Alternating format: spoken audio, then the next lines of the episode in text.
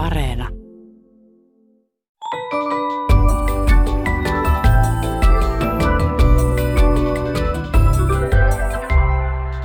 Hei, tämä on Aristoteleen kantapää, audiosyöte kielen ja todellisuuden väliseltä ei kenenkään maalta, ja minä olen Pasi Heikura. Tänään selvitämme, millainen on Ukrainan kieli. Mietimme laihdutuskeinoja pitkässä juoksussa ja lopuksi kysymme, mistä tulee sana jenkkakahvat. Emme enää ajattele arkipäivässä, että vanha käsite ymmärtäminen viittaa ympyrään ja kehittäminen ympyrän kehään, mutta uusissa kuvailmauksissa konkreettinen merkitys on käsin kosketeltavampi. Kuulijamme Meiju S. huomasi tällaisen ilmauksen tammikuun lopun iltasanomien jutussa, joka käsitteli laihduttamista. Jutun ydinsanoma oli seuraava. Liikunta ei kuitenkaan pitkässä juoksussa ole kovinkaan tehokas laihdutuskeino. Meiju S. ihailee tuoreen anglismin pitkässä juoksussa käyttöä. Tämähän on sama kuin sanoisi, että valokuvaajan mielestä tarkentaminen ei ole isossa kuvassa tärkeää. Onneksi pitkä juoksu ei ole ainoa tapa harrastaa liikuntaa, eikä laihduttaminen ole ainoa syy liikkua, joten ylös, ulos ja lenkille. Viimeisten viikkojen aikana olemme joutuneet suruksemme jälleen seuraamaan, mitä tapahtuu, kun annetaan aseiden puhua. Sana on kuulemma voimakkaampi kuin säillä, mutta hirvittävää jälkeä saavat aikaan pommit ja raketitkin. Mehän muistamme hyvin, että vuonna 2018 silloinen Ukrainan presidentti Petro Poroshenko äh, julisti vuodet 2018-2028 Ukrainan kielen vuosikymmeneksi. Ukrainassa puhutaan tietenkin Ukrainaa, jota puhuu CIA nettisivujen mukaan 67,5 prosenttia maan noin 44 miljoonasta asukkaasta. Venäjää puhuu kansasta noin 30 prosenttia ja tataarikieliä, moldovalais-romanialaisia kieliä sekä unkarilaiskieliä puhuu 2,9 prosenttia. Uppsalan yliopiston slaavilaisten kielten emeritusprofessori Jussi Nuorluoto, miten sanotaan ukrainaksi anteeksi, mutta missä on lähin rautatieasema? Вибачте, де найближча залізнична станція? Se oli länsi-ukrainalainen variantti. Itä-Ukrainassa rautatieasema useimmiten on vokzal, eli se on siis Venäjässä käytössä oleva rautatieasema tarkoittava sana, joka on siis anglismi. Kirjoitetaan englannissa Vauxhall. Tarkoittaako Vauxhall rautatieasemaa? tarkoittaa Venäjässä ja Itä-Ukrainassa ainakin. Selvä. Mikä se rautatieasemaa merkitsevä sana on äh, Länsi-Ukrainassa? Zaliznichna stanssia, eli rautatieasema. Miten vanha Ukraina on? Vanhoista ajoista tiedämme sen verran, että Nestorin kronikan mukaan ensimmäinen slaavilaisvaltio Kiova Rus syntyi joskus noin vuonna 800. Puhuiko Kiova Rusin kanssa Ukrainaa? Ei, se ei puhunut Ukrainaa. Kiovan Rusilla puhuttiin slaavia. Silloin ei vielä voida puhua erillisestä slaavilaisesta kielistä missään tapauksessa. Niin se on ollut se Mustanmeren äh, pohjoispuoli, Keski-Euroopan itäpuoli, semmoista viljavaa seutua ja siellä on ollut paljon vipinää. Siellä on asunut semmoisia kiehtovia heimoja ja kansoja kuin kreikkalaiset, avaarit, kasaarit, bolgaarit, itäslaavit, viikingit, petsenegit, mongolit, kipsakit, kasakat ja tataarit, nyt ainakin. Mongolit valtasivat mantuja 1200-luvulla ja perustivat kultainen Orda-nimisen valtakunnan. Se väistyi 1500-luvulla syntyykö Ukraina silloin? Kyllä, tietysti tavallaan. Siis keskiaikaisissa kreikankielisissä lähteissä 1200-luvulla esiintyi jo sana mikra Rossia, eli pikku Venäjä, vähän Venäjä. Toisaalta täytyy ajatella, että Ukrainan alueen poliittinen konstellaatiohan syntyi pohjoismaisten varjaageen, eli viikinkien toimesta, siis valtio. Ja yläluokkahan oli peräisin nykyisen Ruotsin läntisistä osista, mistä tämä Rus-nimityskin johtuu. Ukrainan aluehan on ollut hyvin kiinnostava sikäli, että sehän on ollut viljava ja suurien jokien vuoksi on tietysti ollut hyviä kauppareittejä pohjoisesta aina Mustalle merelle ja Kaspian merellekin saakka.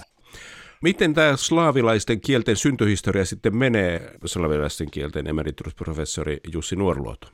Niin sanottu kantaslaavi, myöhemmin puhutaan myöskin yhteislaavista, syntyi ties koska ja oli yhtenäinen vielä noin vuoteen 600. Ja kantaslaavia ja slaavia pidetään itse asiassa nykykäsitysten mukaan miltei yleisesti valttilaisena kielenä alun perin. Jotkut puhuvat jopa eksyneistä valteista. Siis slaavihan syntyi jossakin läntisen Ukrainan alueella, eteläisen Puolan alueella tai jopa Pannonian tasangolla eli nykyisen Unkarin alueella, ollen sikäli osa tämmöistä indoeurooppalaista kontinuumia. Eli slaavi todennäköisesti syntyi germaanien ja iranilaisten heimojen jonkinlaisena symbioosina, eli säilytti hyvin pitkälle sen valttilaisen struktuurin. Mutta tietyt ääntenmuutokset johtivat sitten siihen, että slaavista tuli erillinen kieli. Ja vielä noin 600-luvulla slaavi oli varsin yhtenäinen kieli. Ja slaavithan eivät levinneet kansana, vaan kieli levisi lähinnä kielen vaihdon perusteella on vaikea sanoa, että miksi ei-slaavit vaihtoivat kielensä slaaviksi. Yksi mahdollisuus on tietysti se, että slaavinkielinen kirjoitustaito levisi suhteellisen varhain 800-luvun jälkeen, jonka myötä slaavista tuli dominoiva kieli ja tämmöinen lingua franca monilla ei-slaavilaisilla alueilla. Slaavia puhuttiin hyvin yhtenäisellä alueella vielä 800-luvun loppuun saakka, ennen kuin vajerilaiset saapuivat lännestä nykyisen Itävallan alueelle ja majaarit eli unkarilaiset idästä sitten nykyisen Unkarin alueelle, jolloin tämä slaavilainen kontinuum katkesi. Silloin syntyi selvempi maantieteellinen jako Etelä- ja Pohjoislaaviin. Ja mitä tulee Ukrainaan, niin Ukraina kuuluu tähän niin sanottuun keskiseen slaavilaiseen kontinuumiin yhdessä Tsekin, Slovakin, Yläsorbin ja osaksi valko kanssa. Itä-slavilainen yhtenäisyys perustuu aika pitkälle tsarismin aikana ja sitten neuvostoaikana syntyneeseen poliittiseen yhtenäisyyteen. Eli minkäänlaista vanhoja kielellisiä kriteereitä ei tämmöiseen jakoon itä-, länsi- ja etelä-slaavilaisiin kieliin, niin se ei oikeastaan pidä paikkansa. Milloin Ukrainan kieli on alkanut eriytyä omakseen slavilaisten kielten emeritusprofessori Jussi Nuorluoto? Ukrainalaisia piirteitä tietysti alkaa olla vanhemmissa teksteissä jo 1200-luvulta. Ja ukrainalaiset piirteet eivät aina ole yksinomaan ukrainalaisia piirteitä. Ne on niitä piirteitä, jotka yhdistävät Ukrainan aika pitkälle Puolaan, ei niinkään Venäjään, osaksi Valko-Venäjään, ja jotka ovat yhteisiä siis tälle keskiseen slaavilaiseen kontinuumin olevissa kielissä nämä piirteet, ovatko ne jollain lailla lännen germaanien vaikutusta slaavilaiseen kieleen? Ei välttämättä ollenkaan. Joitakin piirteitä tietysti germanisaatiohan oli hyvin voimakas nimenomaan Puolan alueella ja varsinkin Böömissä. Sanastoa on tullut hyvin paljon tietysti Saksasta. Muun muassa kiittämistä tarkoittava verbi, joka on siis Ukrainassa jakuju. Sehän on danke-sanan johdos, joka esiintyy Tsekissä, Slovakissa, Puolassa ja valko ja Ukrainassa. Ukrainan kauttahan tuli Venäjään sitten hirvittävän paljon länsi-eurooppalaista sanastoa, koska Venäjä oli sulkeutunut maa aina 1700-luvun alkuun saakka ja sitä kauttahan Puolan välittäviä länsi-eurooppalaisia sanoja levisi Ukrainaan, josta ne levisivät Moskovaan. Tsaarihan käytti ukrainalaisia oppineita kirjureina ja sai tietoa Länsi-Euroopasta itse asiassa Ukrainan välittävänä. Puola on iso valtio ja merkittävä kielialue. Onko se vaikuttanut Ukrainaan vahvasti? On, hyvin vahvasti. Sehän vaikutti siis 1300-1600-luvulla, kun Liettua Puola oli suurvalta, niin sehän vaikutti muun muassa ukrainalaiseen aatelistoon, sikäli että aatelisto polonisoitui eli puolalaistui. Ja sen kautta Puolan kielen vaikutus on ollut varsin voimakas Ukrainan kieleen ja varsinkin näihin läntisiin alueihin. Tässä täytyy nyt käsitellä oikeastaan useampaa Ukrainaa, koska itäinen alue tai koillis-kaakkois-Ukraina hän on periaatteessa ollut semmoista kansainvaellusten aluetta hyvinkin pitkään sikäli, että sinne on muutettu ja sinne on pakkosijoitettu ihmisiä varsinkin pohjoisemmilta alueilta eli nykyisen Venäjän alueelta. Ja se on johtanut muun muassa siihen, että nämä itäisemmät Ukrainan kielen murteet eivät ole mitenkään alkuperäisiä murteita, vaan on sellaisia sekamurteita. Turkkilaiskieliä on puhuttu itäisen Ukrainan alueella ja sitten kun Ukraina liittyi tähän Moskovan valtapiiriin, niin se ukrainalaistui eli slaavilaistui ja se kieli, mitä Itä-Ukrainassa puhutaan, niin oli jo aikamoinen sekakieli. Länsi-Ukraina taas on ollut hyvin homogeninen kielialue. Itse asiassa aina ensimmäisen maailmansodan loppuun saakka. Milloin Ukrainassa sitten tuli kieli? Milloin alettiin puhua, että tämä on ukrainan kieltä, eikä Puolaa, eikä Venäjää, professori emeritus Jussi Nuorluoto? Se on tietysti sellainen kysymys, johon ei ole vastausta. Ukrainahan on tietysti kehittynyt kansanmurteiden pohjalta aivan niin kuin mikä hyvänsä muukin kieli ja myöskin kontaktiensa pohjalta. Oikeastaan ainoa kriteeri, jolloin voidaan sanoa, että joku kieli on kieli, on se, että koska voidaan puhua kirjakielen olemassaolosta. Ja ukrainan kielen standardisaatiohan ajoittui tuonne 1800-luvun loppupuolelle aikaisintaan. Ei paljon myöhemmin kuin Venäjänkään, vaikka venäläinen kielentutkimus sanoo, että Venäjä on ollut iät ajat jo kirjakieli. No se ei pidä paikkaansa. Ukrainaksi saatettiin julkaista vasta 1900-luvun alkupuolella ja sen jälkeen neuvostoaikana. Siinä on ollut monenlaisia vaiheita. Voidaan sanoa, että ukrainan kieli on ollut olemassa, kansanmurteet ovat olleet olemassa iät ajat, mutta kirjakieli on myöhäinen. Niin kuin itse asiassa kaikki muutkin slaavilaiset kielet ovat suhteellisen myöhäisiä kirjakielinä. Niin, siinä on jännittävä piirre tämä bysantin ja ortodoksiuskon perinne. Sehän on vähän erilainen kristinuskon perinne kuin täällä lännessä. Katolinen kirkko suosii latinaa, mutta idän uskonto oli sitä mieltä, siellä haluttiin kääntää pyhät tekstit aina kunkin kansan omalle kielelle ja niinpä Slaavienkin pariin lähti kreikkalaiset munkkiveljekset Kyrillos ja Metodios, jotka halusivat tehdä slaaville oman kielen ja syntyi kirjoitusjärjestelmä, joka muutaman vaiheen jälkeen tunnetaan nykyään kyrillisenä kirjoitusjärjestelmänä. Onko se sama Venäjällä ja Ukrainassa ja muilla slaaveilla? Eh, on ja ei. Itse asiassa Kyrillos ja Metodioshan laativat ensimmäisen slaavilaisen kirjaimiston 800-luvun puolivälin tienoilla, joka kulkee nykyään nimellä glagoliittinen kirjaimisto, joka taas oikeastaan korvautui kyrillisellä kirjaimistolla aika pian jo syntymänsä jälkeen. Kyrillinen kirjaimisto luotiin miltei samanaikaisesti kuin glagoliittinen kirjaimisto luultavasti Bulgariassa. Sitä ruvettiin käyttämään idän kirkon, eli Itä-Rooman kirkon Konstantinopolin vaikutusalueella. Kaikki kielet, jotka käyttävät kyrillistä kirjaimistoa, niin niillä on perusmerkit samat, mutta kaikilla kielillä on omia merkkejä. Ukrainassa käsittääkseni on noin viisi kirjaimerkkiä, joita ei esiinny muissa kyrillisissä kirjoitusjärjestelmissä. Eli niitä on muokattu vuosisatojen kuluessa vastaavaan kulloisenkin kielen äänejärjestelmään. Kun Suomella on agrikolansa, joka loi suomen kirjakielen, niin onko Ukrainalla omaa agrikolaa? No ei niin vanhaa agrikolaa ole Ukrainalla kuin Suomen agrikolalla. Kyllä Ukrainan kirjakielen kantavat kirjailijat ajoittuvat tuonne 1800-luvun alkupuolelle. Ivan Kotjarevski ja sitten vähän myöhemmin Taras Shevchenko, jota voitaisiin ehkä pitää Ukrainan kirjakielen isinä, jos tämmöistä sanaa nyt halutaan käyttää, että jolla on ollut sitten suuri merkitys tavallaan sen kirjakielen muotoutumisessa. Nämä suurimmat kirjailijat Ukrainassa ovat olleet itä-ukrainalaisia periaatteessa. Sekin on tietysti vaikuttanut siihen, että tämä niin sanottu varsinainen selvästi ukrainaksi erottuva kielialue, eli Länsi-Ukraina, niin ei ole sitten itse asiassa ollut sen kirjakielen pohjana. Tosin nykyään on aika paljon variaatiota, eli ukrainan kielihän sallii paljon variaatiota läntisten ja itäisten murteiden välillä mikä taas johtuu siitä, että Venäjä on vaikuttanut hyvin voimakkaasti näihin kaakkoismurteisiin.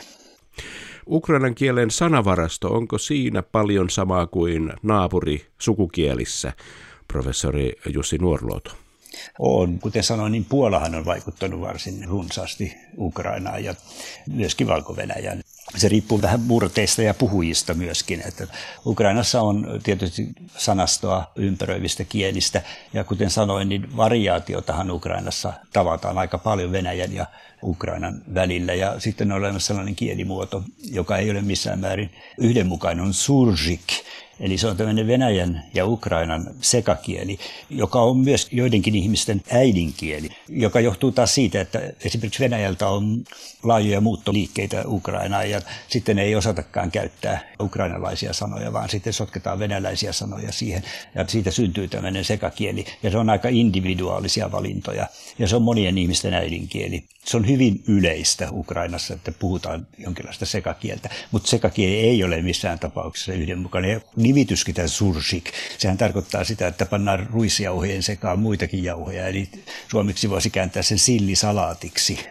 Tämmöisiä ilmiöitä hän niin kuin kielen tutkijat kutsuvat kreolisaatioksi, eli toisin sanoen semmoisesta sekakielestä tulee sitten joidenkin äidinkieli. Englantilaisia sanojahan tietysti Ukrainassa käyttää paljon, sehän on ihan selvä juttu, niin kuin kaikkialla, mutta käytetään myöskin Venäjällä, vaikka niitä nyt sitten sinkin, niin ihmisiä ei voi kieltää käyttämästä joitakin sanoja suorastaan. Ihmiset pystyvät myöskin vaihtelemaan eri kielimuotojen välillä erilaisissa tilanteissa. Jos sanotaan, että ukrainaksi pitää aina aloittaa keskustelu palveluammateissa muun muassa, niin se on vähän niin kuin Belgiassa tilanne tai Brysselissä, jossa oletuskieli on aina ranska, jolla aloitetaan, mutta jos huomataankin, että kieli onkin flaamia tai hollantia, niin sitten voi muuttaa sen. Että tämmöisiä tilanteita varmaan on hirvittävän paljon. Ukrainassa on sentään yli 40 miljoonaa ihmistä, niin kyllä variaatio on aika muista, täytyy myöntää. Kouluissa kuitenkin opetetaan Ukrainaa. Joo, Ukraina on ykköskieli, se on ihan selvä, ja Ukraina on periaatteessa koulujen ainoa kieli. No millainen kieli tämä Ukraina sitten on? Se on indoeurooppalainen kieli. Kerrotaanko siinä tapahtumia ja asioita prepositioiden avulla, po golvet, vai onko siinä sijamuotoja lattialla? Ukrainassa on sekä prepositioita että sijamuotoja. Ja niitä sijamuotoja on seitsemän. Tässä suhteessa Ukraina eroaa jo Venäjästä, että Ukrainassa on myöskin vokatiivi eli puhuttelusia. Nominatiivi, genetiivi, datiivi, akkusatiivi, instrumentaali ja lokatiivi ovat muut sijamuodot. Suurimmassa osassa slaavilaisia kieliä on myöskin viisi tai kuusi tai seitsemän sijamuotoa, paitsi Bulgariassa ja Makedoniassa, jossa niitä ei enää ole lainkaan. Se on ihan eri asia, mutta kyllähän kaikilla kielillä on omat hankaluutensa. Ukrainan kielen opiskelu ei ole yhtään sen vaikeampaa kuin jonkun muun kanssa slaavilaisen kielen opiskelu. Onko Ukrainassa substantiiveilla suku, feminiini, on. maskuliini? Ja neutri. Samaan tapaan kuin Saksassa. Joo, kyllä. Se pätee kaikkiin slaavilaisiin kieliin, nämä kolme sukua. Mitenkäs sitten aikamuodot verbeissä? On olemassa itse asiassa kolme tai jopa neljä aikamuotoa, siis presens, futuri ja preteriti, siis menneen ajan sijamuoto. Ja sitten ehkä perfekti, joka nyt on vähän periferinen. Ukrainan futuri on aika mielenkiintoinen. Siellä on nimittäin hyvin yleinen semmoinen niin sanottu perifrastinen futuri, jossa apuverbi liitetään verbiin. Tätä ei käsittääkseni ole missään muussa slaavilaisessa kielessä juuri samassa muodossa. Se on oikeastaan Ukrainan erikoisuus. Slaavilaisella kielialueella on hyvin yleinen tämmöinen aspektikategoria. On olemassa tämmöinen pitkäaikainen tekeminen tai jatkuva tekeminen ja sitten on olemassa taas loppuun suoritettu tekeminen. Ja verbi on se, jolla näitä suhteita ilmaistaan, päinvastoin kuin Suomessa, jossa tämmöisiä ilmaistaan yleensäkin objektin sijamuodolla. No mitenkäs ukrainalaiset nimet? Ukrainan johdossa on mies nimeltä Volodymyr ja Venäjän johdossa on mies nimeltä Vladimir. Eikö nuo ole melkein niin kuin sama nimi, professori Nuorluoto? Kaimoja. Selvästi vain kaimoja. Tässä on nyt se, että Venäjässähän kirkkoslaavin joka perustuu eteläslaavilaisiin murteisiin, niin kirkkoslaavivaikutus on ollut huomattavasti suurempi kuin Ukrainassa. Että Ukrainassa se Volodymyr-muoto on itse asiassa kansankielinen muoto, jossa on tapahtunut niin sanottu täysääntymä, kun taas Venäjässä se Vladimir on kirkkoslaavilainen muoto. Kun ajatellaan Venäjän kirjakielen syntyä noin 1700-luvun puolivälin jälkeen, niin suuri dilemmahan oli se, että mikä on kansanmurteiden ja kirkkokielen suhde. Kun Ukrainassa tätä ongelmaa taas ei ollut, koska kirkkokielellä ei ollut juurikaan minkäänlaista merkitystä niihin aikoihin enää. Enemmänkin on ollut selvää, että Ukraina perustuu kansanmurteisiin, siis prostamova, siis kansankieli.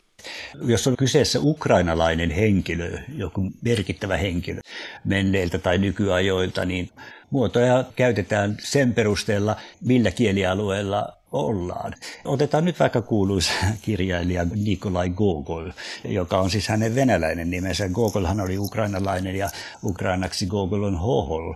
Jännittävää. Paljon on puhuttu viime päivinäkin siitä, että ymmärtääkö Ukrainan puhuja Venäjää ja ymmärtääkö Venäjän puhuja Ukrainaa. Joo, se on tietysti sellainen asia, että se on aika individuaalista. Jos nyt yleistetään, niin voi sanoa, että ukrainalainen ymmärtää Venäjää todella hyvin, vaikka hän ei olisi suorastaan ollutkaan kontakteissa niin paljon Venäjän kanssa, koska Venäjähän tietysti, kun sitä on tullut kaikista tuuteista vuosisatojen kuluessa, niin sehän on selvää, että Venäjän osaaminen ja ymmärtäminen on ihan toista luokkaa kuin päinvastoin. Siis venäläinen normaalisti ei ymmärrä kovin hyvin Länsi-Ukrainaa.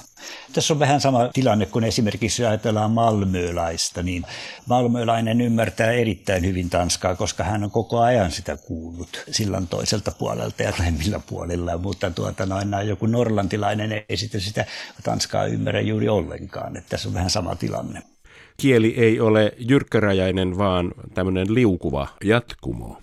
Suomen ja virokielissä on monia samannäköisiä sanoja, jotka kuitenkin merkitsevät eri asioita. Hallitus viittaa Suomessa hallitsemiseen, mutta Virossa homeeseen. Onko Venäjällä ja Ukrainalla tämmöisiä sanoja? On. Näitä valeystäviähän on kaikissa lähisukukielessä. Ukrainen ja Venäjän nedjelja.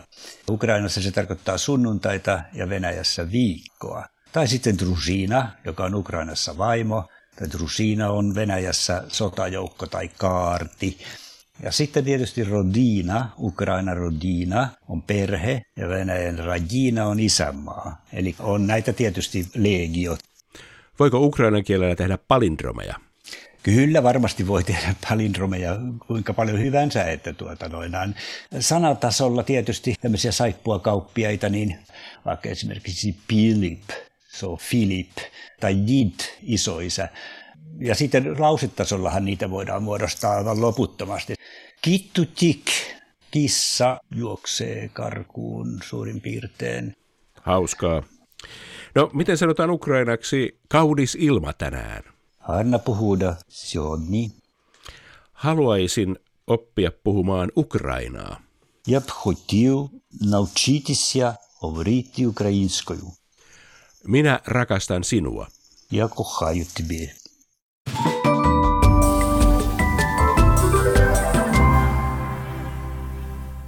Ystävämme nimimerkki Piikkikasvitieteilijä lähetti meille hyvän kysymyksen.